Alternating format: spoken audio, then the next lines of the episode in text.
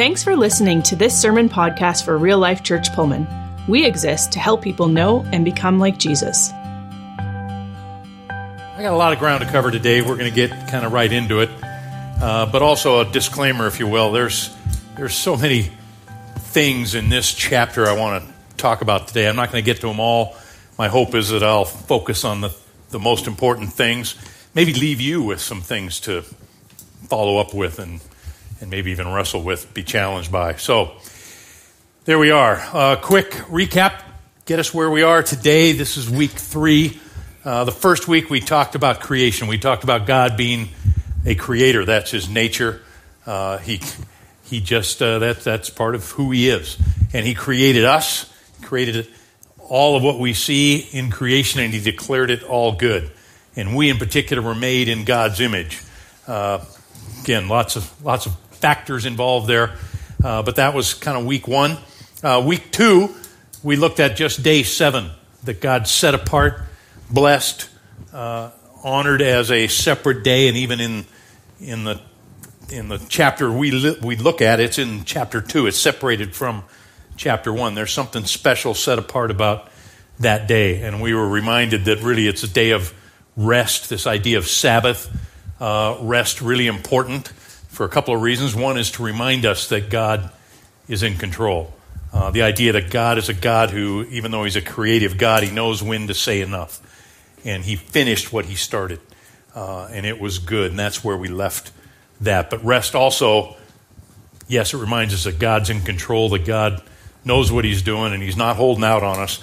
But it also, rest reminds us, uh, that practice of creating space reminds us that our value is not in what we do, it's not in what we produce. It's in being made in God's image, it's being made by Him. So that takes us to where we are today, chapter 3, the fall, uh, maybe titled in your uh, chapter 3 for Genesis, uh, sometimes known as, hey, this is when sin entered the world and the narrative changes completely. Uh, and I don't want us to be distracted from maybe the main point by being just focused on the fact that, yes, this, uh, some people have looked at it maybe shallow and said, well, this is where now mankind becomes bad and we make bad decisions. We have this new sin nature in us. And God has changed at this point, too. God now becomes a God of judgment and punishment. That God somehow looks at us differently. Uh, I want to back off of that and say, is there a deeper story here that God is trying to tell. A story that's consistent. Like we said, we were looking for the common thread. Is, is there a story, even in the midst of this negative turn of mankind, it's about relationship, it's about restoration, it's about redemption? And that's what we're going to hopefully discover today. I'm excited about being able to see this chapter in a little different light than maybe what you've looked at it uh, before. So, with that, uh, a little background. I want to start actually in Genesis 1 27, kind of the, again, remind us of the creation of man, what that looked like, mankind. So, Genesis 1 27 is where we're starting, and it goes this way. So, God created mankind in his own image. In the image of God, he created them. Male and female, he created them. And just in those short verses, we have to emphasize a couple of things really important.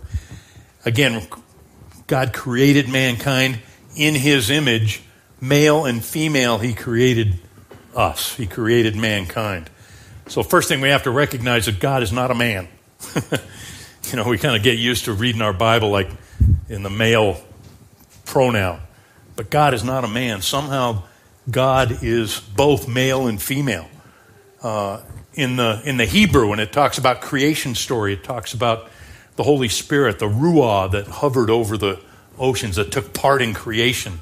That's a feminine form uh, of the word, uh, Ruah. Uh, so, very important that we are male and female is necessary to be really created in God's image. And we'll get to that uh, importance again in a minute. Well, uh, next chapter, next uh, next chapter, but next verse here, Genesis two seven. God continues the narrative, And now it says, And the Lord God formed man of the dust of the ground, breathed into his nostrils the breath of life, and man became a living being.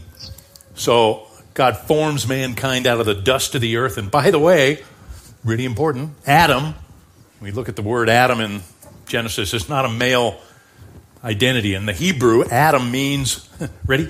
Dirt. That's what Adam means. It's not like this guy.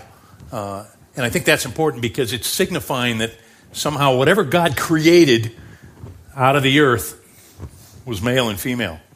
I would just throw out for us to think about that maybe this first being that God created, and I'll uh, expand on it in a minute, but is it possible that, that that first being was both male and female?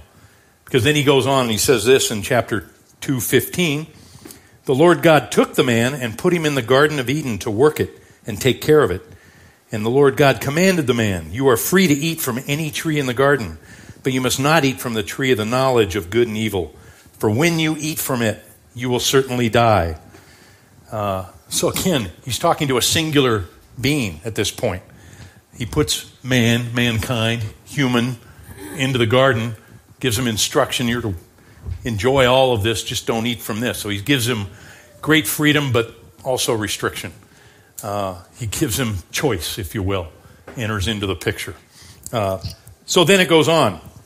Then it says, The Lord God said, It is not good for the man to be alone. I will make a helper suitable for him. Okay, there it is. There's the next part. really interesting because the next chapter you would think would go right into how God created the female, but it isn't. The next chapter, God gives man the task of naming all the animals. How long did that take? God's already declared man is lonely. I must have a suitable helper for him. Adam, I got a job for you. It may take you, I don't know, 50 years, but I'm going to parade all the animals. And you get to name them. That'd be kind of a fun job, but kind of tiring. Oh, I don't know, ant. You know, crazy job. But what's interesting about that, he gives them that task, which seems like it's totally out of context. But then at the, uh, at the end of that process, it says this Genesis 2.20. So the man gave names to all the livestock, the birds in the sky, and all the wild animals. But for Adam, no suitable helper was found. So it's like, God, is this is a speed dating thing? Anything you like here? Anything suitable, Adam? But he is. I mean, in the midst of his loneliness, he's looking for and I think God is parading the animals in front of him and having him name all the animals and be familiar, almost to say, You are different from these animals. You won't find what you were looking for in the rest of my creation. I'm going to have to do something different and unique. So then the next chapter, the next in the story, Genesis 2:21. so the Lord God cre- uh, caused the man to fall into a deep sleep. While he was sleeping, he took one of the man's ribs and then closed up the place with flesh. Then the Lord God made a woman from the rib that he had taken out of the man, and he brought her to the man. Well, this is fascinating narrative uh, because we also find a little different another spot where God talks about the animals. So I formed all the animals, all the living creatures out of the dust of the earth. And mankind he formed out of the dust of the earth. But now he goes a different direction. Now he takes man, causes him to go into a deep sleep, and takes out of the man, separates out of this, I, for your consideration, this one being with both elements. And he takes a part of Adam, separates it, and forms woman. Uh, I, I think that's a fascinating, unique way. But if we think about, again, if we're creating God's image, God is three in one. He has his separation. He has his different ways of identifying, but his true identity is being unified, as being one. And I think there's a mystery in there that we don't quite understand. The, uh, the profoundness of male and female both, the, the ordained idea of them being co equal and uh, necessary to fulfill together equally what God had in mind. Um, so that that's what God does. Um, goes on. Says he presents her to the man. And Adam said, This now is bone of my bone. This is flesh of my flesh. Uh, this is part of me, basically. So she shall be called woman because she was taken out of man. She was separated from man. Um, different picture. Therefore, kind of like the author's insert in here, therefore, man shall leave his father and mother and be joined to his wife, and they shall become one flesh. Uh, and I think that it's an interesting uh, justification, uh, an important statement to say that that's why marriage was something instituted by God, not created by man, but instituted by God for man and woman because there's this unique relationship. There's something taken out of Adam that can only be reunified with his counterpart. Uh, and it, I think it's deeper than marriage. I think he's really making the statement that mankind, to fulfill what God had in mind, to fulfill the, the goodness of creation, was meant to be male and female together equally, fulfilling what God had in mind. So, uh, there they are. And then this last statement and they were both naked, the man and his wife, and were not ashamed. Kind of throw that in there on its own, you kind of think, well, that's interesting. They kind of mention that. But it's going to be repeated over and over and over again in different ways. This idea of nakedness. What's the deal with this obsession with nakedness in Genesis? Uh, but it, it uh, if we really look at it deeply, we understand that there's a reason why God uses that. Um, so, there we are. There we are. Um, then, then we get into uh, chapter three. Now we get into the the failure, the fall, uh, what went wrong. And it starts in Genesis 3 1 to 5. Starts with a temptation. Starts with how do we get mankind to fail. And it starts out this way Now the serpent was more crafty than any of the wild animals the Lord God had made. He said to the woman, Did God really say you must not eat from any tree in the garden? I have to take a time out here and just. I don't know if you've missed it. We kind of gloss over it. We're used to the story. This is a talking serpent. Eve didn't seem to be Oh, talking serpent. Great. Like it's kind of weird, kind of part of the story. I don't know what, why that's in there, but there it is. It's, uh, it's reasoning, it's talking, it's trying to argue with, it's challenging Eve. Um, well, obviously representing uh, something deeper, but just interesting. That, oh well. okay, then uh, the woman said to the serpent, No, no, we may eat from it from the trees of the garden, but God did say, You must not eat from the fruit of the tree that's in the middle of the garden, and you must not touch it, or you will die. Well, we notice a couple things here.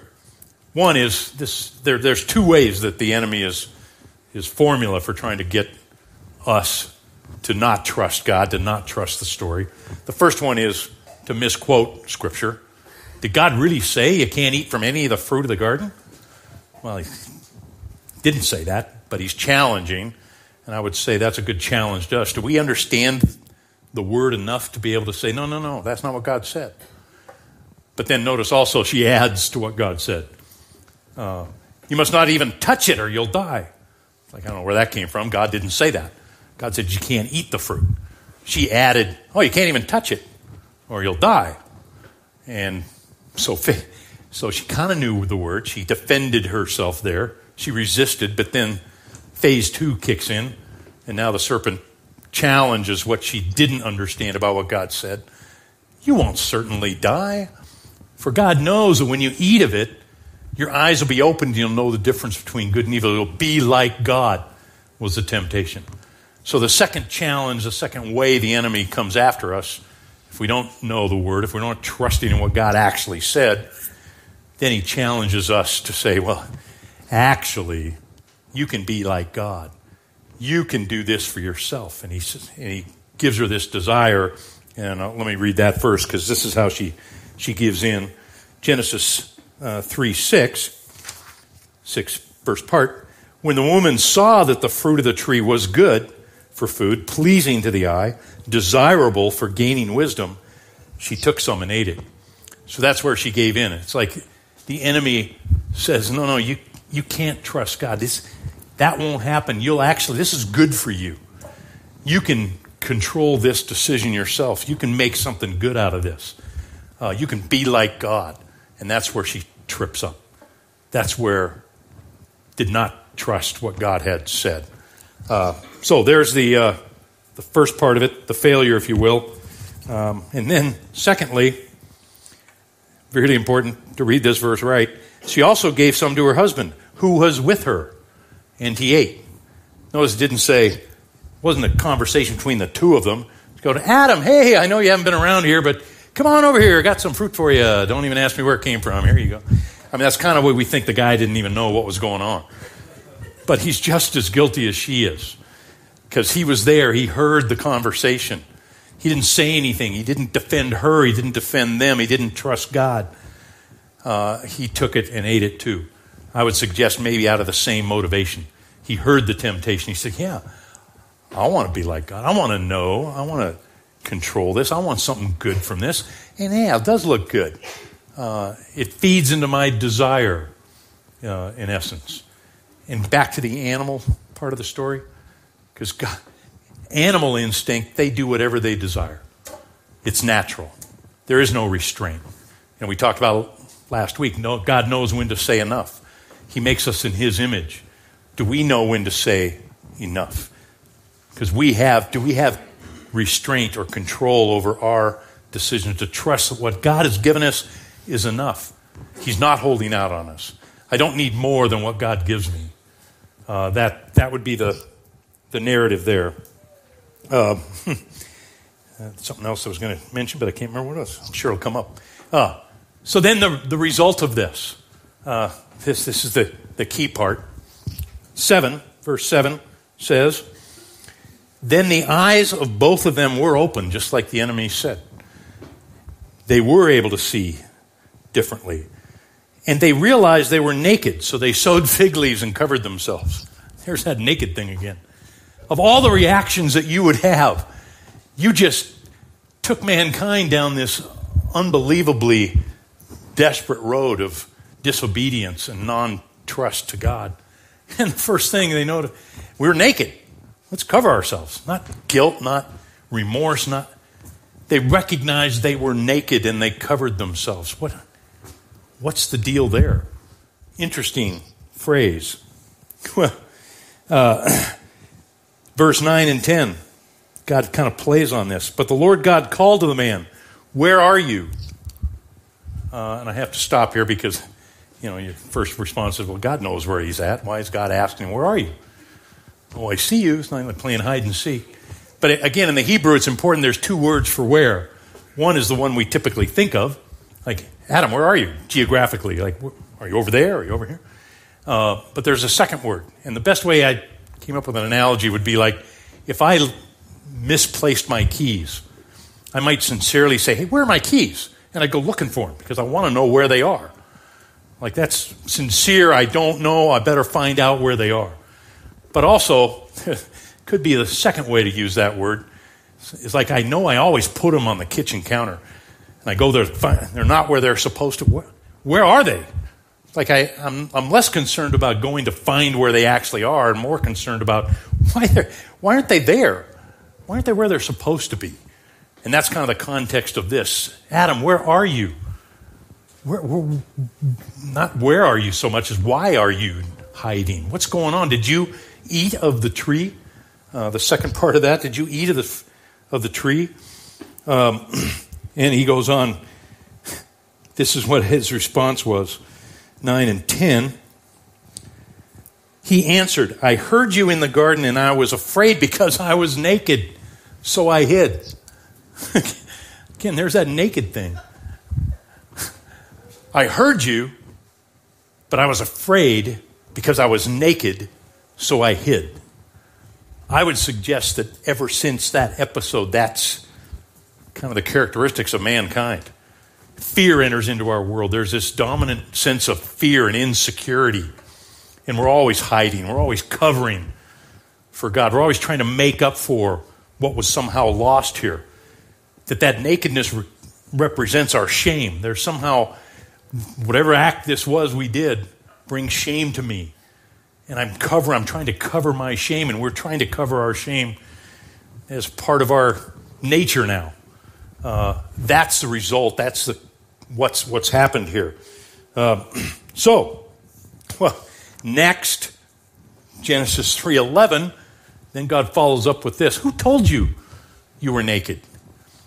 Who told you you were naked? Uh, interesting question. This, this now begins the blame game in our nature since that point because the man says, Oh, the woman that you placed here with me, she ate it and gave it to me, and I, you know. So it was her fault. And then the woman, it was that serpent. He deceived me. And somehow this, this break, this broken connection between them and God affects not just their relationship with God, their relationship with each other, and I'm going to suggest even with our relationship with creation. There's something, something's happened to the whole system because of the choice of not trusting God, because of our decision to be like God, um, which really is what should redefine sin. Is sin is less about what we do; it's more a condition of wanting to run our own lives. It comes out in lots of different ways. We tend to get way too obsessed with the symptoms of sin, like oh, I sinned, I did all these things. But that's not as big an issue of why did you. You've got this condition in you. You've got this. It's like it's like having a, the flu. Like you wouldn't say necessarily, "Well, I've got a cough and I've got." Those are symptoms. What do you have? Really, it's a virus that's in you that's causing you to do all these other things. And we get hung up on the symptoms. We get it's all about morality. But no, no, it's really all about us wanting to be in control. It's about that condition that now affects us. Um, that's what God is referring to. Um, so, the blame game. Uh, ultimately, then, again, it's more about a, broke, a broken relationship than it is doing things wrong. That's the essence of the fall. Uh, we started out with this being valued, being good, uh, having great peace, having great security, being in an intimate relationship with God. Now, because of that decision, now we have insecurity. We have, we're hiding, we're covering, we're afraid. That's the condition we find ourselves in. That's the result. Uh, there's a there's a book that I will I'll recommend, but it's a book that uh, I read I don't know 20 years ago, somewhere in there, 15 years ago. But for the last 10 years or so, uh, we've used this book. It's called Searching for God Knows What. Kind of an interesting title by a guy named Donald Miller, uh, kind of a provocative author. Might enjoy him. But uh, I would recommend it. He talks about this. He talks about that idea of what, what's going on here. Uh, we've used this in our discipleship first semester for freshmen that came. This was our focus, and we had great discussions about this. So we did it every year. Uh, but I wanted to take three excerpts, uh, page 70, 71, and 107 if you're carrying. but here they are. Here's what he says. Here's what Donald Miller says. I love it. Fits so well. Moses was explaining all of humanity right there in Genesis chapter 3. Man is wired so that he gets his glory, his security, his understanding of value, his feeling of purpose, his feeling of, righteous, of rightness with his Maker, his security for eternity from God. And this relationship is so strong. God's love is so pure that Adam and Eve felt no insecurity at all. So much so, they walked around naked and didn't even realize they were naked. But when that relationship was broken, they knew it instantly. All of their glory, the glory that came from God, was gone. God wired us so that He told us who we were. And outside that relationship, the relationship that said we were loved and valuable and beautiful, we're very good, we didn't have any worth at all. When that relationship was broken, man would now be pining for other people to tell him that he was good, right, okay with the world, and eternally secure. I really started wondering if maybe a human is defined by who loves him. I, I love that description. It's like we've lost this connection.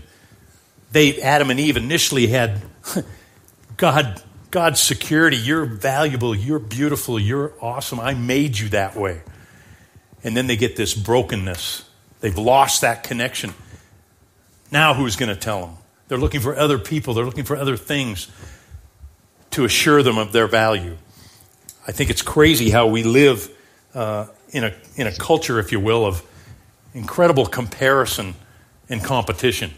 I mean, if you, if you defined our culture, that, those would be two words you might use to best describe what our culture is like. Uh, just think about it. Think of sports for a minute. I mean, there's, you know, I, I like playing sports, played a lot of basketball, played a lot of this and that growing up. That's not what I'm talking about. I'm talking about spectator sports. Why, why do we have this incredible obsession with spending money and having this unbelievably huge industry of putting two teams against each other and we care about who wins the game?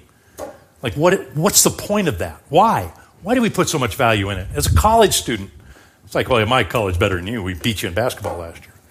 It's like it defines our value, it defines our worth. If you stop and think about how much goes into that, that because if I win, it tells me I'm better, I'm more important. We're looking for something outside of God to tell us of our value. And that's kind of our culture shaped. Think about entertainment. Think about TV, reality TV. How many reality TV shows are there? Most of them.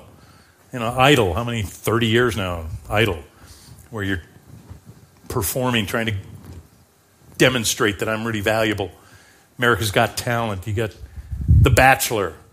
Let's find out. I mean, why would you care? And I say that, but I know there are people in this room probably know who won The Bachelor three years ago. Like it has any effect on your life whatsoever. But somehow we live through that competition. We live through that acknowledgement that I'm valuable enough. I'm, I can win this. I can be the most important person in the room. I can find my true love, find somebody who tell me I'm worth everything. Uh, that's why we do that. I'm, I think of just a, a phase in our life. It's called middle school. Maybe the best definition of this whole condition. I mean, middle school is a, a laboratory of experiment to say, how do I fit in? What do I, what do I have to do? Am I in the right crowd? When I was in junior high, my thing was the swingers club. It wasn't the same term as we have now. but to be, you had to be accepted, but you also had to have a polka dot shirt. And I begged my mom for a polka dot shirt so I could be part of the swingers club. Never happened. Wasn't accepted. Uh, but in young life, we talk about what marks an age group, and in middle school, the question is the question students are asking is, Do you love me? It's like this somebody walks into their world and, and accepts them, it's like, bam. They're not judgmental. They're, they just want to know that somebody loves them. They want to confirm that they're worth something. They want somebody to tell them uh, that they're loved. Uh, so, again, who told you you were naked? I think there's a second part of that. God, it's not a rhetorical question, but it could be a great question for us. Who told you you were naked? I told you you were this way. I told you you were valuable, loved because of who you are. Whose voice are you listening to now? You've lo- we've lost the voice of God because we have so many other voices in our culture that cry out to us, say, No, no, you're not enough. No, no, you'll never make it. No, this thing that you've done defines you.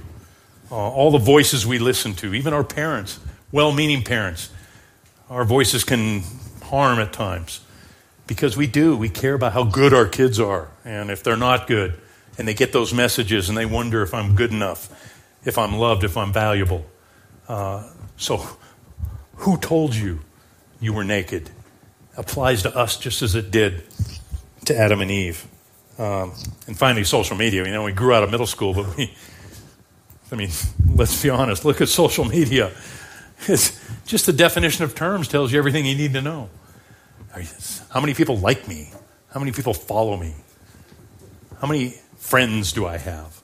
I need more friends. I need to be more valuable. Um, I'm only going to put my best out there. Hopefully, somebody says, "Oh, great looking dress, great. Oh, that must have been a great game. You look great in that, you know, Congratulations. I mean, we're looking for that. That's just our nature. We are constantly trying to make up for what's missing, cover up what we've lost. Uh, that's our nature. Well, consequences. And this is where I want to get into that thread. Is, is there a deeper truth in this story? Because what are the consequences for this? Well, God directly attacks the serpent, says, You, above all animals, are cursed. He curses the serpent. You will now crawl on your belly and eat dirt. So he gives him that. I mean, this is a direct curse to that creature, to the serpent, for what you've done. And then he goes on and gives this prophecy. From now on, your offspring and her offspring will have enmity between each other. There'll be this adversarial relationship, and eventually you'll uh, wound his heel. You'll strike his heel, but he will crush your head. So, do you catch that? At the very middle of their failure, God is already telling the enemy, You're cursed. I'm going to take care of this. I'm going to make up for what just happened. That really sets the narrative for the rest of the story that we're going to talk about. So I would suggest that in the middle of the failure, God isn't backing off, God is entering into it. And then he goes on and talks to what's going to happen with the man and the woman. And notice he doesn't curse them. We kind of think that's what he would do. He cursed the serpent, curses man, curses woman. But he didn't do that. What he did say to the man, cursed is the ground because of you. Because of what you've done, it even affects creation. The ground is no longer going to perform the way I intended it to. And I, it's less about God cursing it as it is there are consequences to what we've done to mess up what God intended.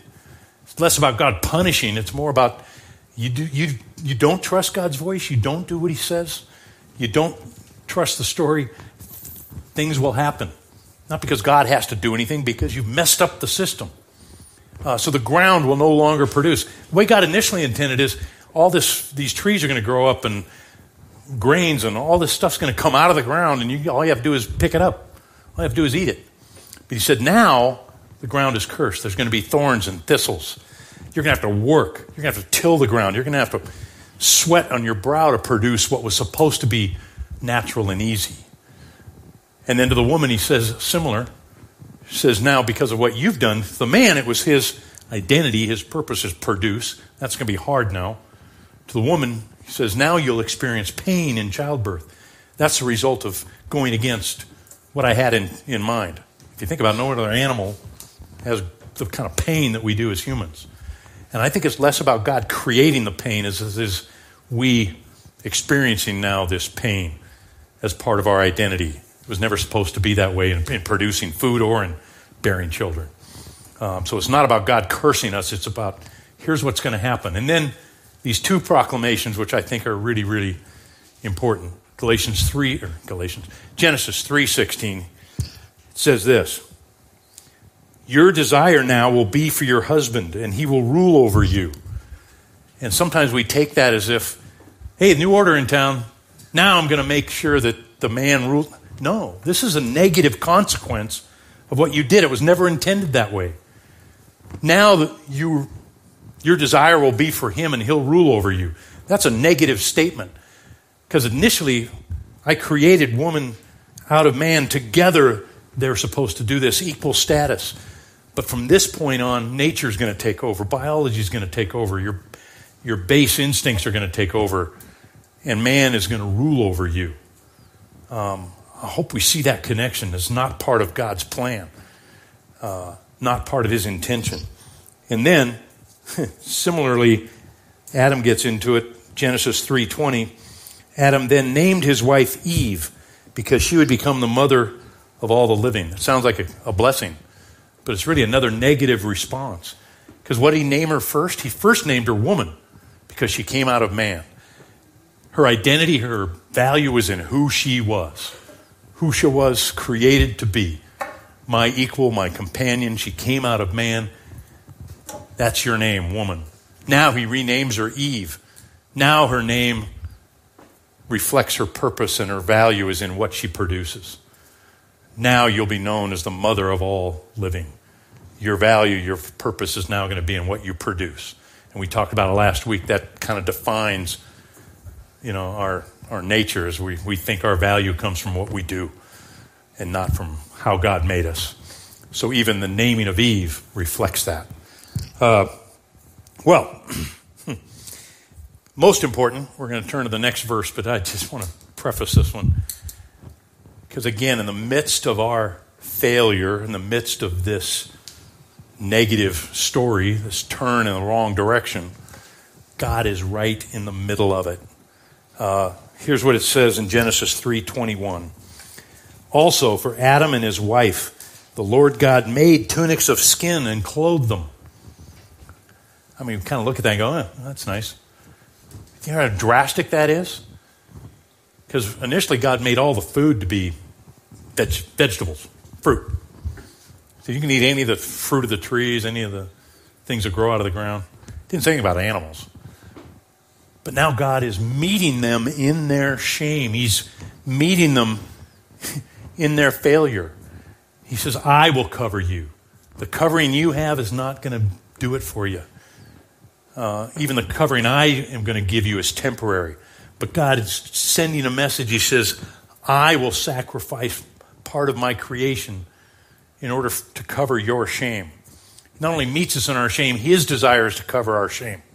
So this is where the he institutes this idea of blood has to be shed to cover for what you did. And you're going to do this until I provide my own son as a sacrifice to cover your shame once and for all. From the very moment of failure, God's desire, his obsession, his the rest of the story is about how am I going to win these people back? How am I going to make up for? How am I going to cover their shame? Uh, that's the way God looks at it. No, no different than He did before. I think God, God may be more heartbroken than Adam and Eve were in their decision. God didn't go, God, punishment. I think God goes, What am I going to do? What's it going to take to get you back the way I wanted it? Nothing's changed in God's plan to the point of, I will, if necessary, I will separate myself and kill my own son so that we could be back together again. That's God's reaction to the fall. That is the continued narrative from that point on that he tells us in the rest of the Bible. And we're going we're going to conclude with communion, but I'm going to do it a little differently because there's a story associated with that last day where Jesus rises from the dead that connects to this story.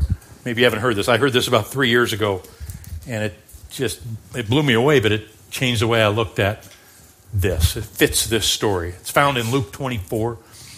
It's the only gospel that tells this story, and it's kind of a weird story, frankly, to me when I've read it over and over again. Uh, it's it's the day that Jesus rises from the dead, and we all know Jesus rises from the dead. He appears to Mary, the disciples, kind of a little bit here, a little bit there, and then he disappears. And then that afternoon, the same day, he appears to two people on the road to Emmaus. Spends hours with them. If you're if you're the risen Lord of the universe, where would you spend your time? What would you do on that first day? Okay, he appeared to Mary, appeared to, but then he spends hours, much more time than he did with the others, with this random couple on the road walking out of Jerusalem. And he walks along and he walks up to him and he says, Hey, what are you talking about? And it identifies one of them as Cleopas. It's the only name we got. It's going, Cleopas, oh, must be a real person. Well, how come it didn't name the other one? I don't know. But he gives us a clue. If you look at John 19 25, it says this Now there stood by the cross of Jesus his mother his mother's sister, Mary, the wife of Cleopas, hmm, Clopas, same name, and Mary Magdalene. So John inserts that in there.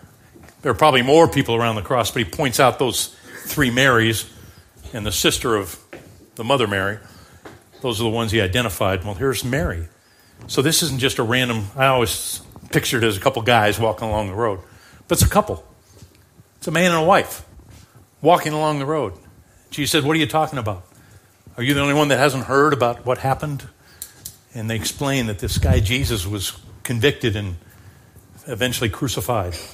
And the rumor has it he's, rise, he's risen from the dead, although we haven't seen him. And then Jesus goes into this narrative. He says, Well, he had to be. He had to die. And then, and then this amazing Bible study took place on this 10 mile walk to uh, Emmaus, where God starts probably in this story and points out all the places in the narrative from there on to explain why Jesus had to come, why it was Jesus, what his purpose was. and they get done with all of that. I would, I'd love a transcript of that conversation. That would be good. Uh, but that's kind of what we're hoping to do here. Is let's get a little better picture of the narrative that God's trying to tell. But then at the end, it looks like Jesus is going to walk on. And they say, Can you stay with us? Can we have dinner together? Can we share a meal? And so he does. It's like, I got nothing better to do. I just rose from the dead. And, uh, and then this amazing verse. When he was at table with them, he took bread, gave thanks, broke it, and began to give it to them. And their eyes were opened, and they realized it was him. It's the retelling of the story in Genesis we just looked at. There was a couple who took something and ate it, and their eyes were open, and they realized they were naked, and it began this broken relationship with God with all the consequences. And this covering up until Jesus came. Now they take the bread, they eat it, their eyes are opened, and they realized it's Him. He has covered our shame for good. This is the end of the story. Uh, we can now be back together with Him. There's nothing in the way anymore.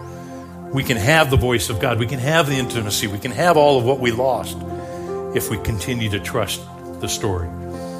Maybe not in the same way it'll be when we're together in the next chapter, but we can still have that relationship back. Uh, and they realized he was the one, then he disappears. Thanks for checking out this message from real life. You can find out more about us by going to rlcpullman.com or by following us on Facebook or YouTube. Until next time, have a great week.